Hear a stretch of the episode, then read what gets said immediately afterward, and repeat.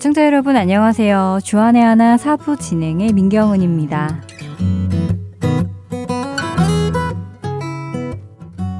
이곳 보건방송에서 함께 봉사하고 있는 친구 중에 이미 결혼을 하여 3살이 조금 안 된 딸을 가지고 있는 친구가 있는데요. 이제 떠듬떠듬 말을 하는 아이가 너무 귀엽더라고요. 그런데 제가 이 친구 집에 가서 그 아이를 만나면 아이는 낯가림도 없이 인사도 잘하고 저와 재미있게 잘 노는데요. 그런데 이상하게도 밖에서 만나면 아주 새침한 요조숙녀로 변합니다. 특히 사람이 많은 곳에 가서 사람들의 시선을 받게 되면 아이는 엄마 품에 안긴 채 땅만 바라보며 눈을 마주치려 하지 않지요. 분명 어제도 만나서 재미있게 놀았건만 마치 오늘 처음 본 사람인 것처럼 저에게 아는 척도 안 할 때도 있습니다. 이런 아이와 다시 친해지기 위해서 저는 가끔씩 초콜릿을 준비했다가 아이를 만나면 이모가 초콜릿 주려고 기다리고 있었지 하면서 한껏 놀린 톤으로 아이의 관심을 끄는 것이었지요. 그렇게 아이를 맞으면 아이는 이내 이모 고마워 하며 미소와 함께 제게 안기고 뽀뽀도 해줍니다. 그런데 섭섭한 것은요. 초콜릿을 받고 나면 곧바로 다시 엄마에게로 돌아갑니다. 그래서 다시 제가 초콜릿 줄까? 하면 또 웃으면서 네 하면서 저에게로 옵니다. 제 손에 초콜릿이 있을 때에는 한없이 상냥하고 귀여운 미소를 짓지요. 안기기도 하고 뽀뽀도 해주는데요. 초콜릿을 받으면 냉정하게 돌아섭니다.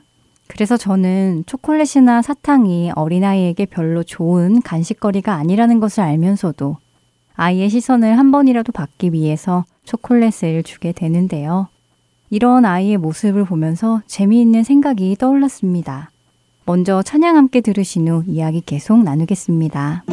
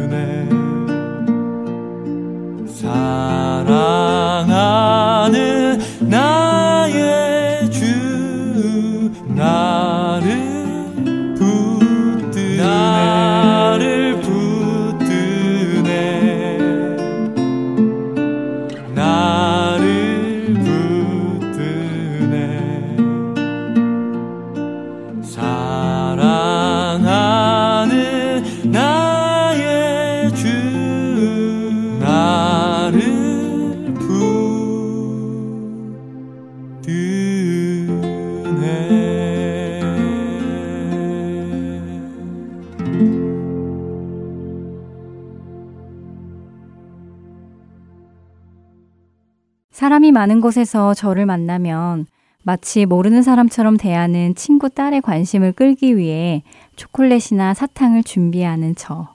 그리고 그의 반응에서 이모 고마워 라고 안겨 초콜릿을 받아가고는 금세 외면하는 그 아이를 보며 마치 저의 모습을 보는 듯 했습니다.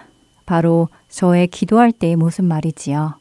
혹시 내가 기도할 때 바로 저런 모습이 아니었을까라고 생각을 하게 되었는데요.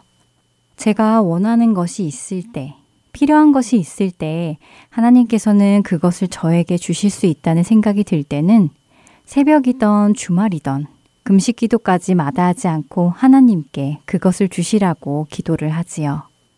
하지만 그 기도가 응답되어 원하는 것을 받게 되거나 필요한 것을 받아서 상황이 해결이 되면 기도하기를 마치고 다시 일상으로 돌아가는데요.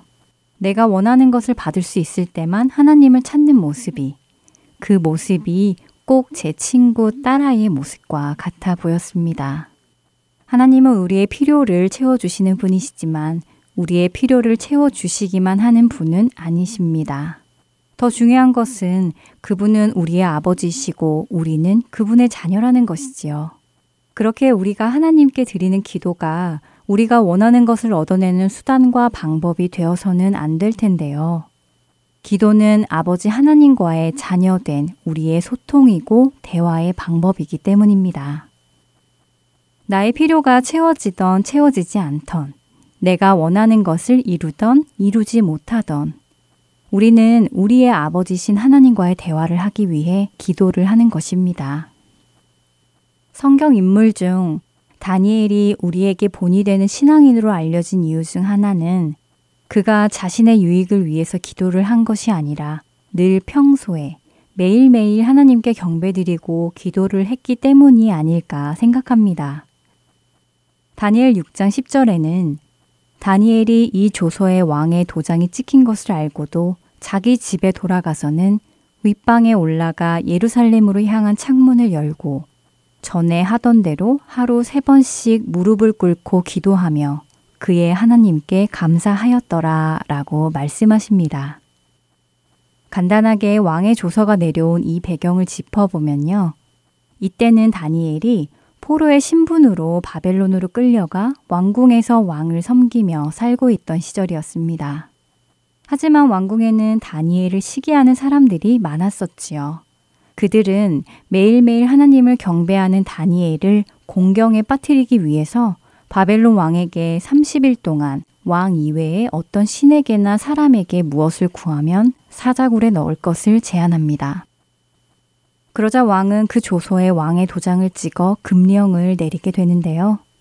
하지만 함께 읽은 10절의 말씀처럼 다니엘은 왕 외에 다른 신에게 절하거나 구하면 사자 굴에 던져져 죽을 것을 알고서도 요동하지 않고 전에 하던 대로 하루 세 번씩 무릎을 꿇고 기도하며 하나님께 감사하였다고 합니다. 그는 무엇을 감사했을까요? 다니엘은 자신이 필요할 때 자신이 원할 때만 하나님께 기도하며 감사해 하지 않았습니다. 전에 하던 대로 늘 하루 세 번씩 기도를 했습니다. 그에게 하나님은 알라딘 램프와 같은 요정이 아니었고 참되신 창조주이신 유일하신 그분 그대로를 경배하고 있었던 것이었습니다.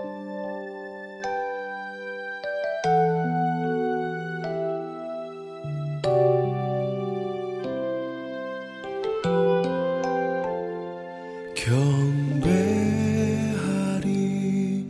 주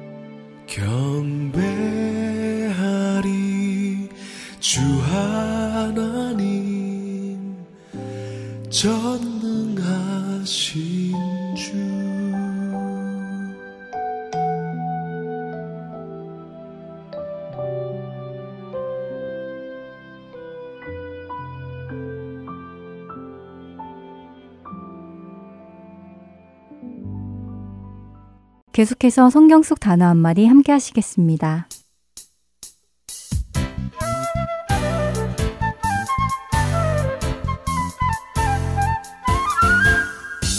여러분 안녕하세요. 성경 속 단어 한마디 진행의 이다솜입니다.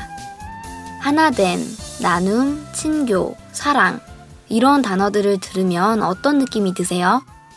연애할 때의 생각을 한번 해보셔도 좋을 것 같은데요. 저는 행복하다, 따뜻하다 라는 생각이 들면서 꼭 한번 그 따뜻함을 누려보고 싶은 욕심이 드네요. 교회 안에서 나누는 만남, 교제를 헬라어로 코이노니아라고 하는데요. 오늘 성경 속 단어 한마디, 코이노니아, 교제에 대해서 나눠보도록 하겠습니다. 교제로 번역된 헬라어 단어 코이노니아는 동업자, 동료, 친구, 배우자라는 뜻을 가진 코이노노스에서 유래되었다네요. 이 말의 동사형인 코이노네오는 히브리어로 하나로 만들다, 연결하다, 친교하다의 뜻을 가진 하바르라는 단어를 번역한 것이라고 합니다. 여러 가지 번역 중에 특히 파트너십의 의미를 생각해 보면 코이노니아를 이해하기 더 쉬울 것 같은데요. 여러분은 누군가가 내 파트너, 동역자라고 생각하면 어떤 생각이 먼저 떠오르시나요?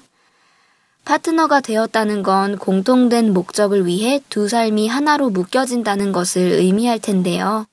그렇기에 파트너가 되면 그들은 서로의 것을 아끼지 않을 것이고 서로의 것을 기꺼이 공유하게 될 것입니다.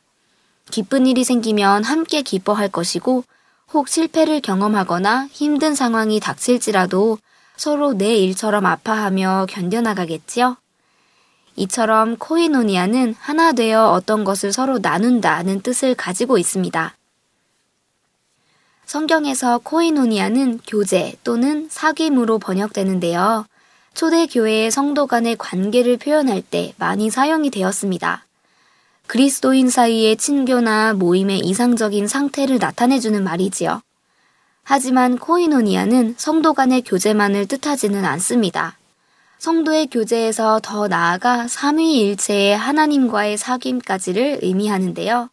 여기서 서로 나누고 가까이 지낸다는 의미는 단순히 친한 정도가 아니라 죽기 전에는 떼낼 수 없는 정도의 결속력을 말한다고 하니 우리가 얼마나 하나님과 깊이 교제하고 성도가 서로 하나 되어야 하는지를 깨닫게 됩니다. 그런데 성도의 교제와 하나님과의 교제는 별개의 것이 아니라 서로 밀접한 관계를 맺고 있는데요. 성도의 교제가 단순히 개인적인 사귐에서 끝나는 것이 아니라 그리스도의 한 지체로서 그리스도의 몸을 이루어가는 것이기 때문입니다. 바울이 자주 언급했던 그리스도 안에라는 구절은 그리스도인들이 가져야 하는 핵심과 본질을 가장 잘 나타내 줍니다. 하나님께서는 우리를 그리스도와 교제하게 하시기 위하여 부르셨는데 이 부름은 우리가 그리스도의 죽음, 장사 지냄, 부활에까지 하나 되는 것을 의미한다고 합니다. 골로새서 2장 12절을 통해 알 수 있듯이 하나님의 아들 그리스도를 믿는 믿음 안에서 사는 것이 곧 그의 죽음과 부활에 하나 되는 것이지요. 그리스도와의 교제는 단순히 개인적인 경험에 그치는 것이 아니라 그리스도의 몸된 교회를 이루어 나가는 것입니다. 이것은 지체가 된 형제들 간의 교제를 통해 이루어집니다. 이렇게 보면 성도 간의 교제는 우리의 선택이 아니라 반드시 해야 하는 것이라는 것을 알게 됩니다. 우리의 교제가 잘 표현된 것이 고린도전서 12장에 쓰여진 몸과 지체의 비유이며 온전한 성도의 교제를 이루기 위해서는 무엇보다 사랑이 전제되어야 하지요. 정리를 해보면 성도 간의 교제란 주일에 예배 끝나고 같이 밥을 먹고 헤어지는 수준이 아닙니다. 만나면 단순히 눈인사를 하거나 형식적인 안부를 묻는 사이가 아니라는 것이지요.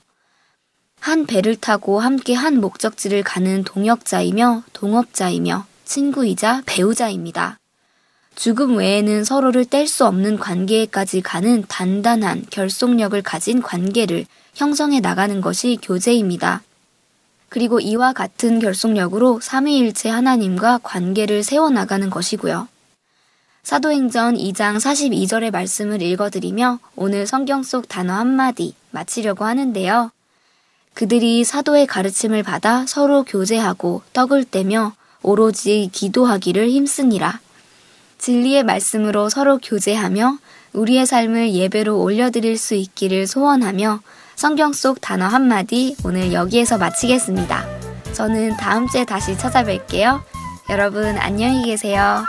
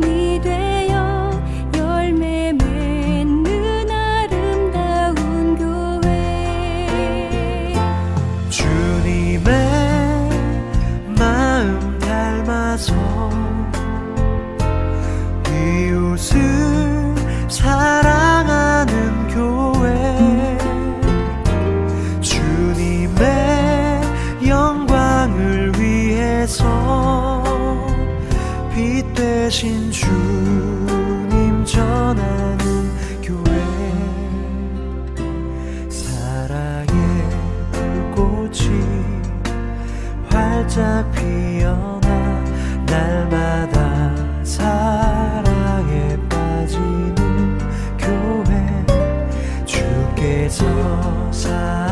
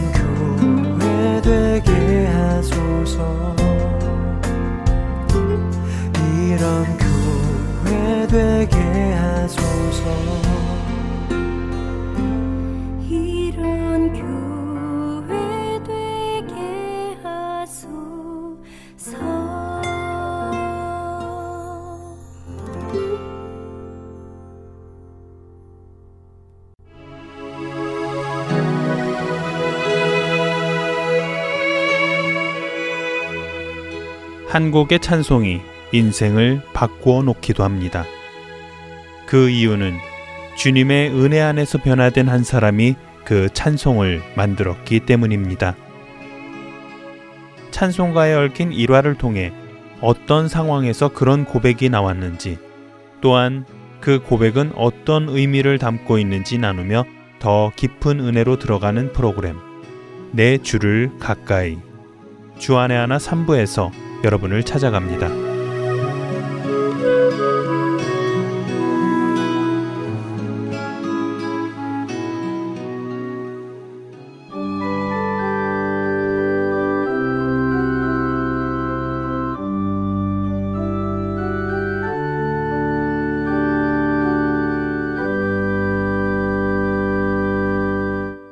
시리즈 설교로 이어집니다.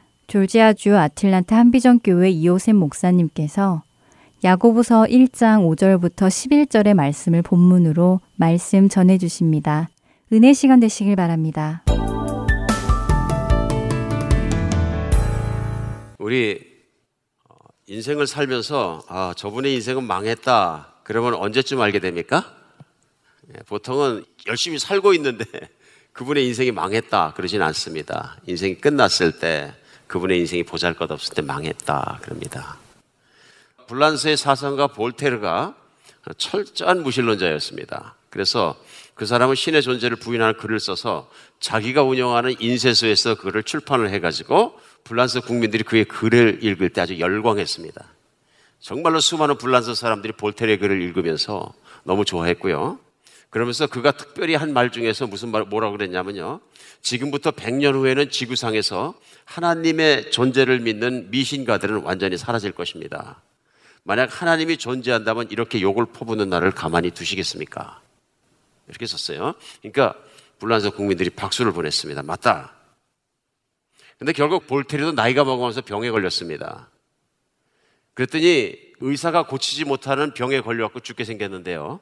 그 죽음 앞에서 병원에서 공포의 몸을 부들부들 떨면서 의사를 붙잡고 사정합니다. 나 6개월만 더 살게 해주시오. 의사가 답변합니다. 나는 할 수 없습니다. 그랬더니 그가 한 말이 뭐냐면, 오, 내 인생은 망했다. 나는 이제 지옥불에 들어가는구나. 그가 세상을 떠난 지 200년이 지났습니다. 근데 기독교의 수는 약 8억 명에 이릅니다. 그리고 볼테르가 운영하던 인쇄소에서는 지금 성경을 찍고 있습니다. 세상에서 가장 어리석은 사람은 자기 생각만 믿는 사람입니다. 그런 면에서는 세상에 살면서 모든 사람이 봤을 때 참 세상을 호령했다 했던 나폴레옹도 인생의 마지막쯤 다가왔을 때 우리가 압니다. 그의 인생 중에는 세상을 호령하는 황제로서 살 때도 있었고 또 섬에 유배돼 가지고 죄수로서 사는 기간도 있었고 인생의 우여곡절을 참 많이 겪어본 사람입니다. 기자가 물어봅니다. 당신의 인생에서 어느 때가 제일 행복했던 것 같습니까? 그때 그가 의외의 답변을 인생의 마지막에 했습니다. 언젠가 전쟁 중에 몸이 몹시 피곤하고 지쳐 있었는데 어떤 전쟁의 지역을 지나가다 한 작은 마을에 들어가게 되었는데 그 작은 마을에 조그만 교회가 있었습니다.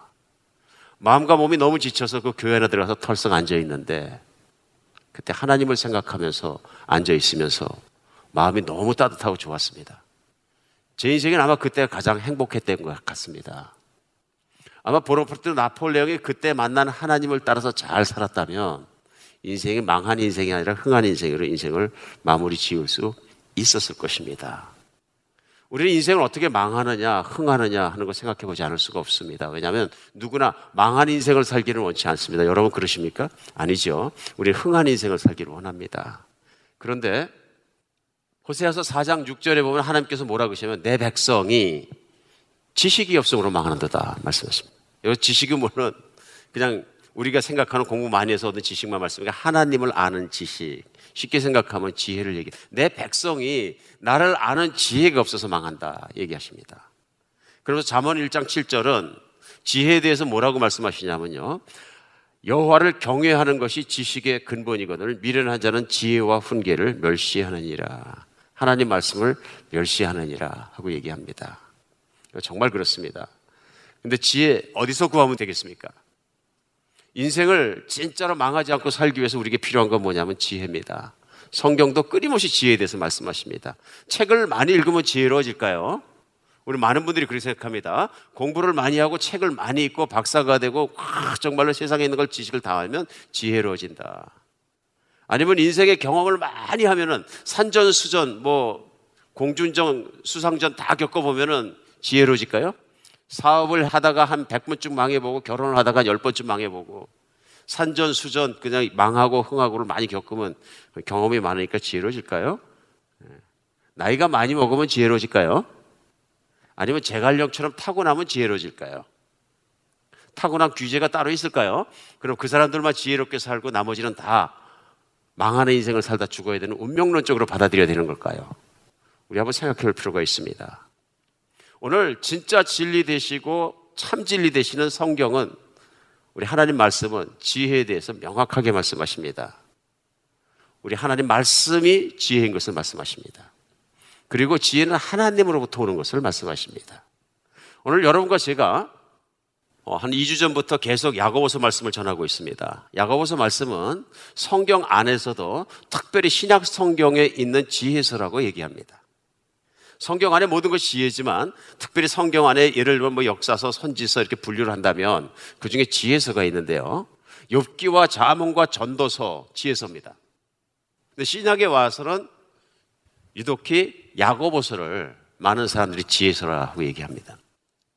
그래서 저희가 야고보서 이렇게 함께 나가면서 인생에 우리 인생이 정말 흥할 수 있는 지혜로운 인생 되었으면 좋겠습니다. 여러분과 제가 지혜로운 사람 되었으면 좋겠습니다. 우리 지난 두 주간은 야고보서 1장 처음 시작과 그 다음에 떨어져 있는 부분을 같이 하면서 시련을 당하면 어떻게 살아야 되나. 시련을 보는 인생의 시련을 보는 우리 믿는 사람의 시각은 어떤 것인가 하고 같이 나눠봤습니다. 왜냐하면 시련을 어떻게 파악하냐, 어떻게 해석하느냐, 어떻게 대처하느냐가 우리 인생입니다. 시련 없는 인생은 없습니다. 성가대 인도하시는 어떤 분의 가정에는 또 사업체 도둑이 들어와서 지금 오늘 아침에 힘드시고 어떤 분은 아이가 아프니까 병원에 뛰어가야 되고 이런 문제가 인생 중에 있는 거예요. 아픔이 있고 시련이 있는 거예요. 그렇죠? 그럴 때마다 우리가 시련을 어떻게 받아들이고 어떻게 해석하고 어떻게 대처하느냐에 따라서 우리 인생은 달라진다. 하나님 그냥 내가 정말로 내 인생 살아갈 땐 복을 주셔서 trouble free 정말 아무 문제 없는 인생 주세요. 그런 기도할 수 있지만 하나님은 그 대신에 그 시련을 이길 수 있는 믿음을 주십니다. 그러니까 내 인생 평안해. 세상에 들끓든지 파다가 일든지 내 인생 평안해. 하는 찬양을 지은 작사가도 사실은 대서양을 건너가다가 자기 아내와 딸이 같이 가다가 딸 둘이 죽습니다. 그 시련의 중에 그가 작속한 게 뭐냐면은 내 인생이 세상에 험하든지 파도가 흉흉하든지 내 인생은 평안해. 여러분 상황이 좋으니까 내 인생 평안하다고 진 거 절대로 아니다 하는 얘기입니다. 그렇다면 세상 사람들이 이해할 수 없는 평안이 시련을 이기는 힘이 그리스도인 안에는 있다 하는 것 지난주까지 같이 나눴습니다. 우리 지난주에 들은 말씀 다시 한번 요약했습니다. 오늘은 계속해서 그러면 우리가 지혜를 어디서 얻고 어떻게 지혜를 해석하고 어떻게 지혜를 따라 살아야 되는 거잖아요. 구체적으로 지혜로운 인생, 망하지 않는 인생을 살기 위한 그 말씀을 본문 가운데서 배워가는 시간입니다. 오늘 야고보서 1장 5절로 11절인데요. 시련에 대한 본문 말씀 맨 앞에 있는 것과 그 뒤에 있던 것 중간에 딱 들어 있는 것이 바로 오늘 본문 말씀입니다. 그래서 시련에 있는 말씀을 시리즈 말씀을 끝나고 오늘 다시 되돌아가서 오늘 지혜에 대한 말씀으로 같이 나누겠습니다. 그리고 본문 5절 시작하면서 너희 중에 누구든지 지혜가 부족하거든 모든 사람에게 후히 주시고 꾸짖지 아니하시는 하나님께 구하라 그리하면 주시리라. 오직 믿음으로 구하고 조금도 의심하지 말라. 의심하는 자는 마치 바람에 밀려 요동하는 바다 물결 같으니 이런 사람은 무엇이든지 죽게 얻기를 생각하지 말라. 두 마음을 품어 모든 일에 정함이 없는 자로다. 낮은 형제는 자기 높음을 자랑하고 부한 형제는 자기의 낮아짐을 자랑할지니 이는 그가 풀의 꽃과 같이 지나감이라. 해가 돋고 뜨거운 바람이 불어 풀을 말리면 꽃이 떨어져 그 모양의 아름다움이 없어지나니 부한 자도 그 행한 일에 이와 같이 쇠잔하리라. 오늘 말씀 분명히 우리에게 지혜를 얻는 길과 방법을 가르쳐 주십니다. 어디서 학교 가서 공부 많이 하면 됩니까? 아니면 경험을 많이 쌓으면 됩니까? 아니면 지혜를 갖고 태어나면 됩니까? 아닙니다. 그렇죠? 오늘은 분명히 말씀 지혜를 얻기 원하는 사람마다 하나님께 구하라 얘기합니다. 하나님께 구하라. 5절이죠. 누구든지 지혜가 부족하거든 모든 사람에게 후히 주시고 꾸짖지 아니하시는 하나님께 구하라. 그리하면 주시리라. 우리가 인생을 살면서 인생을 잘 살기 위해서 매번 노력할 때 가만히 관찰해 보면 그런 경우가 많습니다. 내가 열심히 공부하고 내가 열심히 일하고 내가 성실하게 살고 내가 모든 것 하면 인생은 내가 보람 있게 살고 성공할 수 있어. 나름대로 이렇게 생각하는 게 되게 많습니다. 그런데 인생은 지혜가 없으면 망합니다. 정말입니다. 인생의 최고의 봉에 올라가고 출세를 하고 성공을 하고 존경을 받고 모든 걸 해도 망합니다. 인생은 망합니다. 내가 지위가 올라가서 존경받고 돈이 많아서 존경받고 다른 것으로 존경받으면 저 존경받는 건 내가 아니고 내가 가지고 있는 지위와 돈과 뭐 여러 가지들이에요. 근데 이런 것들이 나의 죽음과 함께 없을 때 나는 아무것도 아닌 것입니다. 그러니까 그런 인생을 누가 지혜로운 인생이라 그러겠어요? 누가 승리하고 성공한 인생이라고 얘기할 수 있겠어요? 말 못하는 거죠. 그러니까 이런 것들을 세상에서는 깨달을 수 없는 것이고 믿음을 가지고만 깨달을 수 있는데 믿는 사람조차도 세상을 살아가면서 하나님 저에겐 지혜가 필요합니다. 악착같이 기도하지 않을 수 있는 거예요. 왜냐하면 이게 이렇게 중요하다는 것을 못 느끼기 때문에. 그러다 보면 나도 모르는 사이에 하나님께 구하지 않는다는 얘기는 뭐예요? 다른 걸 믿는 게 있는 거예요. 다른 방법의 삶이 있는 거예요. 오직 내 인생은 하나님이 주시는 지혜를 따라서만 살아가야 되겠다. 그렇죠? 이런 마음으로 내 인생의 삶의 방식은 하나님이 주신 지혜를 따라 사는 거야. 이렇게 다 결정된 사람은 구하지 않고는 못 견디는 거예요. 그러니까 우리가 교회를 섬기거나 인생을 살 때도 문제에 봉착했을 때도 우리가 할 수 있는 길은 뭐냐면 하나님께 나가서 하나님 제가 이 문제를 해결하고 이 문제를 오히려 더 좋은 길로 나갈 수 있는 지혜를 주세요. 그렇게 구하면 하나님께서 후히 주시고 무슨 얘기예요? 구한 것 이상 주시고 잘못해도 꾸짖지 않으신다. 이게 오늘 보는 말씀입니다. 그러니까 세상에서 하나님 믿는 사람을 살아가면서 인생에서 가장 하나님을 아프게 하고 힘들게 하는 건 뭐냐면 하나님께서 주실 수 있는데 구하지 않는 자녀예요. 주실 수 있는데. 여든이 넘은 할머니께서 평생을 예수님 모르고 살다가 겨우 오셔서 복음을 들으시고 예수님 받아들이셨어요. 그리고 당신께서 하나님의 자녀가 되었다는 깊은 그 정말 뜻을 깨닫고 너무 기뻐하셨어요. 왜 이런 걸 진즉 알았으면 좋은 건데. 근데 이제 안타까웠던 건 이 여든 드신 할머니께서 무학이세요. 그러니까 글을 읽을 수가 없어요. 아무것도. 그러니까 이분이 하실 수 있는 건 뭐냐면 설교 말씀을 계속 듣고 또 듣고 듣고 또 듣고 그러시는 거예요. 물론 믿음이 생긴 거죠. 근데 어느 날 자녀들을 모아놓고 이 할머니가 말씀하셨다 그래요. 내가 평생을 살고 보니까 너희들보다는 오래 살았기 때문에 밥을 먹으면서 뭐 하면서 가르치고 잔소리를 참 많이 했다. 근데 내가 예수님을 믿고 나서 보니까 진짜 지혜가 생겼는데 그 잔소리가 다 틀렸다.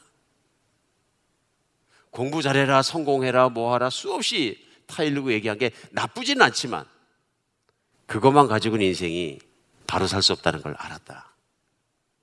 그러니까 내가 볼 때는 가장 좋은 것은 하나님께 구하면 하나님께 모든 걸 다 알게 하신다. 그러면서 하신 말씀이 나는 무식하지만 아는 게 없지만 책도 못 읽지만 하나님을 나서 보니까 세상의 이치가 보인다. 세상이 왜 이렇게 엉망진창인지 세상이 왜 이러는지 미래가 무엇인지 이제는 알겠고 보이고 다 느낄 수 있다. 그러니까 너희들도 이제는 하나님 믿어서 이런 지혜를 갖고 인생을 살기를 원한다. 참 기가 막힌 거죠. 세상에서 배운 것이 없어도 무학자를 하시더라도 하나님 믿고 나면 세상을 꿰뚫어 볼 수 있는 눈과 지혜가 생기는 거예요. 그 성경은 뭐라 그러시냐면요. 세상에 있는 사람 믿음의 사람을 판단할 수 없다. 믿음의 사람은 세상과 모든 걸 판단할 수 있을지라도 믿는 분은 아멘 하시기 바랍니다. 그죠? 할 수 있을지라도 세상에 있는 사람, 하나님을 모르는 사람은 아무리 똑똑한 것 같더라도 오늘 볼테리 얘기를 시작했습니다만은 볼테리는 좀 오래전이지만 불란스의 최고의 지성인인 거죠. 그에게 지혜가 있다고 생각하니까 사람들이 박수를 보고 따라가고 그 생각을 따라가고 하는 거죠. 그 인생의 마지막에 일어날 일을 자신도 모르는 그 참 인간이 정말로 지혜롭지 못한 인생을 사는 모습을 봤다 하는 얘기입니다. 우리가 지혜가 부족하면 항상 하나님께 구하는 여러분과 제가 되었으면 좋겠습니다. 구하지 않는 것은 받지 못한 것은 구하지 않았기 때문이요 하는 말씀이 이제 후에 나가면 야고보서에 나옵니다. 그죠? 또 구해서도 받지 못한 것은 정욕에 쓰려고 잘못 구했기 때문에 그렇다. 내 마음대로 하나님 말씀을 움직이려고 그랬다. 우리 기회 있으면 다시 한번 구하는 것에 대한 말씀을 나누기로 하겠습니다. 오늘 지혜는 하나님께 구하면 주신다 하는 것은 약속입니다. 학력도 관계없습니다. 경력도 관계없습니다. 나이도 관계없습니다. 지혜는 하나님이 구하면 주시는 것입니다. 이웃의 목사가 기도하면 주시겠지만 내가 구하면 평생 동안 안 주실 거야. 여러분 이건 이단의 생각입니다. 그렇죠? 말도 안 되는 생각이에요. 하나님의 자녀는 똑같이 하나님의 자녀를 약속하셨기 때문에 우리 하나님의 구할 수 있는 액세스 바로 예수 그리스도의 이름이 있습니다. 예수 그리스도의 이름과 그 십자가에 죽으신 건 우리의 기도가 하나님의 능력 가운데 이루어진다는 개런티입니다. 개런티 레타예요. 내가 반드시 응답해 주겠다. 믿으시기 바랍니다. 오늘부터 시작해서 우리가 관념적으로 하나님 믿는 것이라 구체적으로 하나님께 늘 기도를 하면서 지혜를 구하는 여러분 같이가 됐으면 좋겠습니다. 자녀를 키우면서도 뭐 장녀 양육 세미나 이런 거 정말 좋지만 진짜 중요한 건 뭐냐면은 하나님 자녀를 잘 키울 수 있도록 저에게 지혜 주세요. 그렇죠? 지혜 있게 키운 부모가 잘 키운 부모지. 하나님이 주시는 지혜가 반드시 있습니다. 내가 하나님 지혜 주시길 간절히 매달리고 지혜대로 살아갈 때 아름다운 인생, 성공하는 인생, 만족하는 인생 살게 될지 믿습니다. 오늘 지혜로운 인생을 살기 위해서 망하지 않는 인생의 두 번째는 뭐냐 하면요. 허락하신 걸 믿어야 됩니다. 안 믿으면 소용없습니다. 6절입니다. 오직 믿음으로 구하고 조금 더 의심하지 말라. 의심하는 자는 마치 바람에 밀려 요동하는 바닷물결 같다. 하나님이 지혜를 주신다고 믿었는데 며칠 지나가고 나니까 마음이 흔들렸어요. 내 뭐 진짜 나를 지혜롭게 하실래나? 그렇죠? 그러니까 믿고 그것을 받고 내가 기도했으니까 하나님 이미 지혜를 주셔서 하는 걸 믿고 삶을 살면 분명히 다른 인생을 살 수 있는데 많은 경우에 누군가 이런 얘기를 했습니다. 사- 우리는 기도를 하면서 믿음으로 심고 의심으로 뺀다. 뽑는다. 정말 그럴까? 정말 하나님이 지혜를 주실까? 이런 의심들이 지혜를 받는 길을 방해하는 거예요. 이런 의심을 뿌리는 존재는 하나님도 아니고 나 자신도 아니고 마귀라는 거고 성경은 말씀하십니다. 마귀는 최초의 사람 아담과 이브가 에덴 동산에 살 때 이브에게 다가가서 했던 첫 번째가 뭐냐면요 하나님을 의심하라. 하나님을 의심하라. 하나님은 욕심장이고 하나님은 자기 영광만 생각하는 분이시고 하나님 자기만 배부르고 이 선악과의 과일을 먹지 말라고 한 거야. 그런 설득을 한 거죠. 그게 뭐냐면 하나님을 의심하라. 여기에서 하나님에 대한 의심이 생기니까 순종하지 않고 선악과를 따먹게 된 거예요. 그날에 이브가 만났던 똑같은 악한 영이 오늘날도 믿는 사람의 마음 속에 들어와서 의심을 넣어줍니다. 아니야. 하나님은 널 그만큼 사랑하지 않아. 또 어떤 분이 목사님 목소리가 굉장히 마귀 같아요. 그러면. 우리 마음속에 흔히 들어오는 생각입니다. 하나님이 정말 나도 사랑하실까? 정말일까? 하나님이 나한테 그런 지혜를 주실까? 나는 공부를 잘 못했는데 아, 공부하고 관계없다니까요. 그럼에도 불구하고 우리 세상에서 그런 생각을 계속 했었기 때문에 나는 지혜롭지 못해. 나는 지혜가 없기 때문에 이렇게 고생하고 사는 거야. 이런 자기 의식들이 있는 것에 들어와서 마귀가 착 들고요. 진리로 이런 잡음들을 마귀의 유혹을 이길 수 있는 여러분과 제가 되었으면 좋겠습니다. 지혜 중에 지혜는 뭐냐면요. 분별력입니다. 인생을 살면서 분별력이 생기는 거예요. 아, 이거는 좋은 것이고, 하나님께서 오신 것이고, 아, 이거는 세상을 쫓아 들어온 거야. 하는 것을 분별할 수 있는 여러분과 제가 되었으면 좋겠습니다. 기도했으면, 기도했으면 의심으로 뽑지 않는 여러분과 제가 되었으면 좋겠습니다.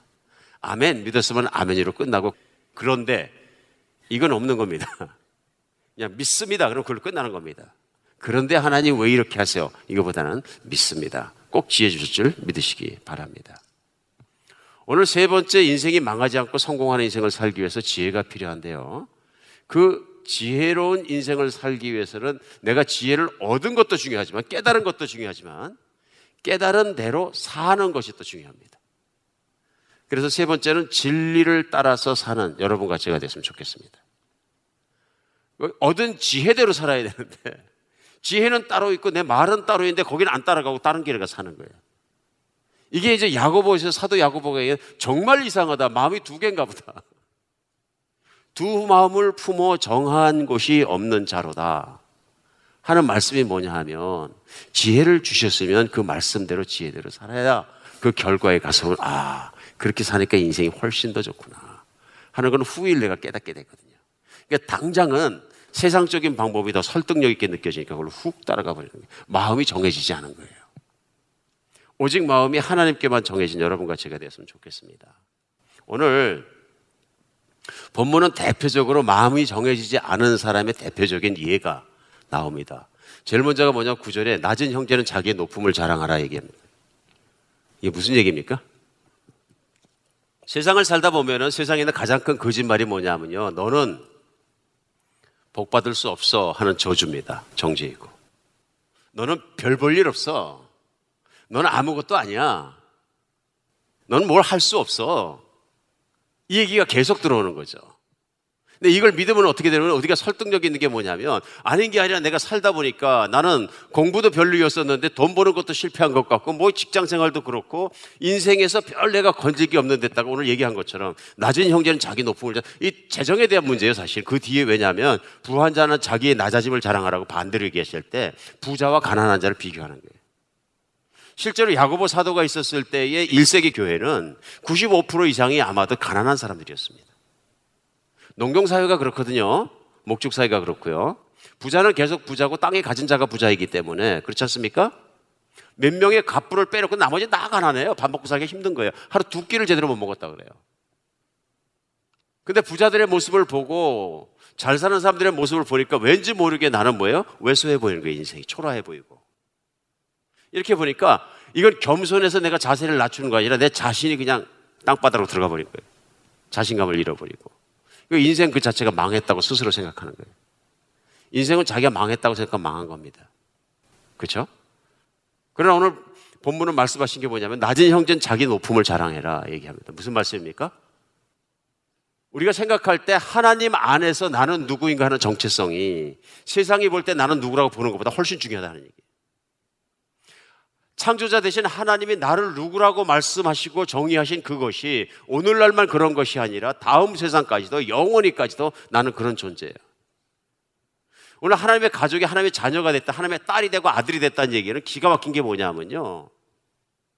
내가 세상에서 대통령이 되고 최고 부자가 된 것보다 더 기가 막힌 일이 일어난 거예요. 너는 내가 목숨 바쳐 사랑하는 내 자식이라는 얘기. 이게 변합니까? 안 변한다는 얘기예요. 안 변한다는 얘기예요. 그럼 이건 불변의 진리거든요. 그러니까 진리대로 살아라 그런 얘기예요. 지혜로운 인생은 진리대로 사는 것이 지혜로운 인생입니다. 세상에 설득당해서 세상이 얘기하는 내 모습, 내 가치, 내 판단, 내 능력대로 사는 것은 이거는 지혜롭지 못한 인생이에요. 얼마나 많은 인생이 그 거짓말에 속아가지고 인생을 갖다 땅에 파묻어 버립니까? 특별히 세월을 허송세월합니까? 맞습니까? 그런 말에 잘못된 진리에 속고 비진리에 속게 되면 세월을 허송세월합니다. 여러분과 제가 살고 있는 이 세상에 하나님께서 정말 허락해 주신 시간은 정말 소중한 것입니다. 제한된 것이고요.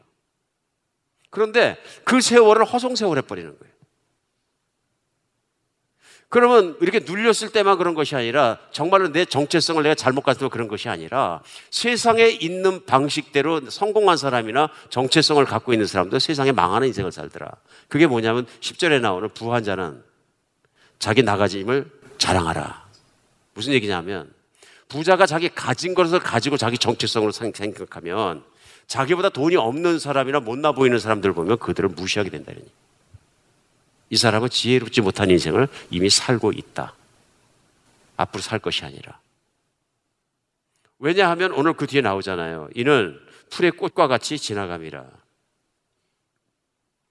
정말로 풀에서 꽃이 나오면 이쁘긴 이쁩니다. 화려하고 이쁜데요. 그 맛에 우리가 돈 주고 꽃 사다가 집에다 놓고 심고 하잖아요.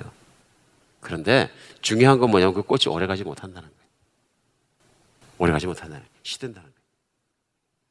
내가 아무리 세상에서 잘났고 성공하고 우쭐거릴 것이 있고 자랑할 것이 있고 인기가 있다 하더라도 그거 가지고 내가 기뻐하고 좋아한다 그러면 결국은 지혜롭지 못하다. 왜냐하면 하나님이 그 삶을 인정하지 않으시기 때문에. 그러면 우리가 진리 따라 살 때 어떻게 살아야 되느냐? 성경은 이렇게 말씀하십니다. 진리대로 사는 사람은 인생을 소중히 생각하고 인생을 아껴서 쓴다. 진리대로 살지 않는 사람은 인생을 육신의 만족만을 위해서 쾌락만을 위해서 살 수 있지만 그러다 보면 어느덧 인생도 가버리고 쾌락 끝에 오는 인생에서 아픔을 느낄 수 있다. 허무하다. 여러분 쾌락만 쫓 살다가 나이가 먹어가고 인생이 늙으면 허무합니다. 안 허무할까요? 왜? 내가 돈이 많은데 늙고 나서 보니까 내가 건강이 없으니까 더 이상 그걸 즐길 수가 없어. 전 세계 별장이 12군데 있는데 나이가 먹고 몸이 불편하니까 이제 가는 것도 귀찮아요. 아무것도 아니에요. 미닝이 없어요. 그렇지 않습니까? 어떤 남자가 진짜로 잘생겼는데 늙으니까 그것도 다 소용없어. 의미가 없어. 아, 의미 없다, 인생이. 의미 없는 인생이 되어볼 수 있다. 하는 얘기입니다. 성경은 시편 90편 12절에 이렇게 말씀해요. 우리에게 우리 날 계수함을 가르치자 지혜의 마음을 얻게 하소서. 내 인생을 계수할지 모르는 것 지혜롭지 못하다. 특별히 골로에서 4장 5절에 또 이렇게 말씀하셨어요. 외인에게 대해서는 지혜를 행하여 세월을 아끼라. 에베소서 5장 15절로 16절. 그런즉 너희가 어떻게 행할지를 자세히 주의하여 지혜 없는 자와 같이 말고 오직 지혜 있는 자와 같이 하여 세월을 아끼라. 때가 악하니라. 그러니까 세월을 어떻게 쓰느냐, 나에게 주어진 인생을 어떻게 쓰느냐 하는 것이 우리가 지혜로운 인생을 사는 것이냐 안 사는 것이냐 하는 것을 분명히 볼 수 있다는 얘기입니다. 세상을 살았는데 똑같이 세상에 살다가 그 시간이 갑자기 영원한 시간으로 탁 연결된 사람이 있어요. 에녹이에요. 에녹은 65세 무드셀레를 낳고 무드셀레를 낳으면 300년을 하나님과 동행하시며 자녀를 낳았으며 그는 365세를 살았더라. 에녹이 하나님과 동행하더니 하나님이 그를 데려가시며 세상에 있지 아니하였더라. 세상을 살아가면서 그 세월을 아낄 수 있는 사람은요, 이 세상을 떠나는 시간을 아는 사람이에요. 그걸 알으니까 내가 이 세상 살아있는 동안에 하나님께 동행했다는 얘기는 뭐냐면 하나님께 지혜를 구하고 하나님께서 원하는 대로 하나님의 뜻대로 인생을 살았다는 얘기예요. 그래서 하나님을 따라 사는 것, 하나님과 함께 사는 것, 하나님을 손잡고 살아가는 것, 예수 그리스도만을 바라보고 사는 것, 지혜를 구해서 따라 사는 것이 뭐냐면 동행하는 삶입니다. 세월을 아끼는 삶이에요. 여러분과 제가 정말 이런 인생을 살 수 있는 사람이 되었으면 좋겠습니다. 남은 인생을 정말 아끼고 살았으면 좋겠습니다. 기록되게 살았으면 좋겠습니다. 하나님의 앞에 있는 책에. 정말 인생 별 볼 일 없다, 무의미하다, 의미 없다, 이런 인생 사는 건 왜 그러냐면요. 인생을 살면서 세상에 속아서 그래요. 지혜 있게 사는 게 아니라 멍청하게 살아서 그런 거죠. 되게 70년, 80년, 90년대를 겪으면서 대한민국의 삶을 체험한 사람들 안에 있는 게 뭐냐면요. 인생은 무엇이냐면요. 그냥 잘 먹고 잘 사는 거예요. 좋은 직장 들어가고 돈 잘 벌고 잘 먹고 잘 사는 거예요. 왜 그렇게 먹고 사는 문제에 집착을 하고 먹고 사는 문제에 들러붙었는지 몰라요. 먹고 사는 문제가 인생의 전부 다예요, 보면. 자식을 가르칠 때도 먹고 사는 문제에 대해서 가르치고 먹고 살게 가르치고 거기에 모든 게 빠졌어요. 그러니까 인생이 먹고 사는 거 외에는 의미가 없어지는 거예요. 근데 사실은 무서운 인생을 낳습니다. 이제 마지막 끝나거든요. 이렇게 어지러운 세상 속에서 사실은 인생을 잘 살고 세월을 아끼기 위해서 우리가 해야 되는 건 뭐냐면요. 수많은 선택할 것들이 있거든요, 지금. 인생에 무엇을 잘 선택하고 두 번째는 뭐예요? 선택한 것에 집중해서 살아냈다 결과는 남거든요. 인생은 이런 면에서 잘 고르고 잘 살아가는 게 끝까지 끈기 있게. 그런데 잘 살기 위해서 진짜 중요한 게 뭐냐면요. 하나님은 우리 안에 넣으신 지혜가 있어요. 은사도 있고요. 그렇기 때문에 내가 인생을 살면서 보면은 진짜 하나님이 내게 주신 것은 내 인생을 꽉 찬 인생을 살기 위해서 내가 좋아하는 게 있어요. 그럼 우리 모든 사람들이 돈 많이 벌고 뭐 그렇게 사는 걸 잘 사는 거라고 생각하니까 그것만이 내가 좋아하는 겁니까? 아니거든요. 근데 인생을 생각해 보면은 돈 많이 벌고 잘 먹고 잘 사는 먹고 사는 문제에다가 너무 많은 걸 쏟아붓다는 거예요. 실제 내가 잘하는 것은 따로 있는데 좋아하는 것도 따로 있고. 그러니까 내 인생에 하나님이 나라는 속에 넣어주신 잘하고 좋아하는 게 있거든요. 근데 대부분 보면 이건 무시돼. 대학 가서도 전공을 아이들이 고를 때 보면은 어떤 학과가 인기가 있고 전망이 있고 앞으로 돈을 잘 버냐. 어, 이게 결정 기준이에요. 말도 안 되는 거죠. 자기는 이공계인지 인문계인지 무슨 계인지 자기의 꿈과 희망과 잘하는 것과 소망이 있어야 되는데 그런 것보다는 부모가 너 그쪽으로 가면 비전이 없어. 돈 못 벌어. 그럼 바로 그로 가버리는 거예요. 미련한 인생 아닙니까? 그렇죠. 예. 우리가 자녀에게 지혜 없는 거짓 교사가 될 수 있다는 거죠. 잘못된 방향을 막 밀어 넣어 주는 거죠. 내가 좋아하고 내가 잘하는 걸 해야지 사람은 자신감 있고 잘 살 수 있어요. 그런데 그래서만 되는 건 아니고 진짜 중요한 건 뭐냐면 이게 결국 이 일을 계속 추구하면 하나님이 기뻐하시는 일이고 하나님이 지혜롭게 해서 하나님의 영광을 드러내는 일인가. 이게 사명이죠. 누구의 인생에나 다 사명은 있습니다. 하나님의 영광을 드러낼 수 있는. 이걸 잃어버리고 나니까 무의미한 인생을 사는 거예요. 무의미한 인생을. 제가 욕심이 있습니다. 그 작은 욕심이 뭐냐면 제 나머지 인생이 이제 나이가 먹어가면서 나이가 먹었을 때 하나님께서 더 잘 쓰여 주셨으면 좋겠다. 무엇보다 하나님의 영광을 위해서, 하나님의 나라를 위해서 그런 욕심이 있습니다.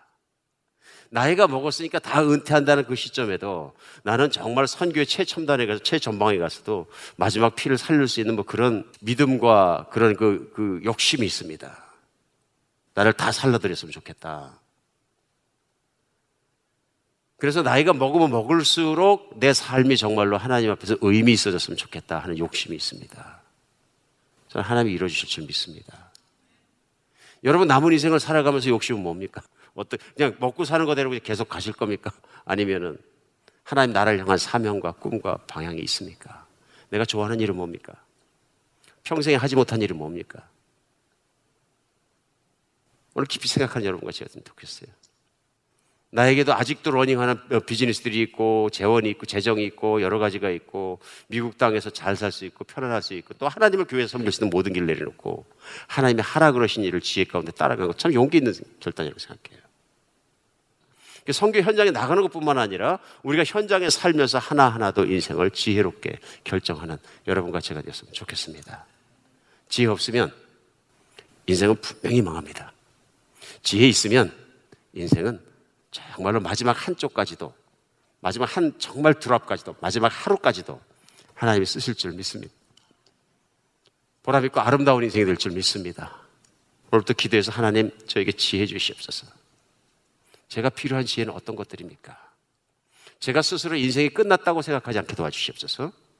제가 스스로 인생의 방향을 정하지 않고 주께 맡기고 주님 바라보고 나갈 수 있도록 도와주시옵소서. 막 기도하며 지혜를 얻어 살아 지혜롭게 사는 여러분과 제가 되었으면 좋겠습니다. 기도하겠습니다. 예, 하나님.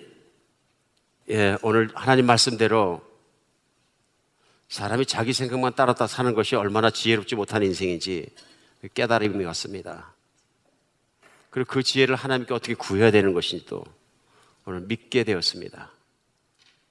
저는 우리 인생을 지혜로운 인생을 살 수 있도록 인도하여 주시옵소서. 하나님께 모든 영역에 대해 하나님의 뜻과 지혜를 여쭐 수 있는 저희 되게 하고 주님의 지혜를 인도하여 주셔서 저희 인생의 마지막 하루까지라도 정말로 의미 있게 카운팅되는 그런 인생을 살아낼 수 있도록 도와주시옵소서. 그리스도 예수 이름으로 기도합니다. 만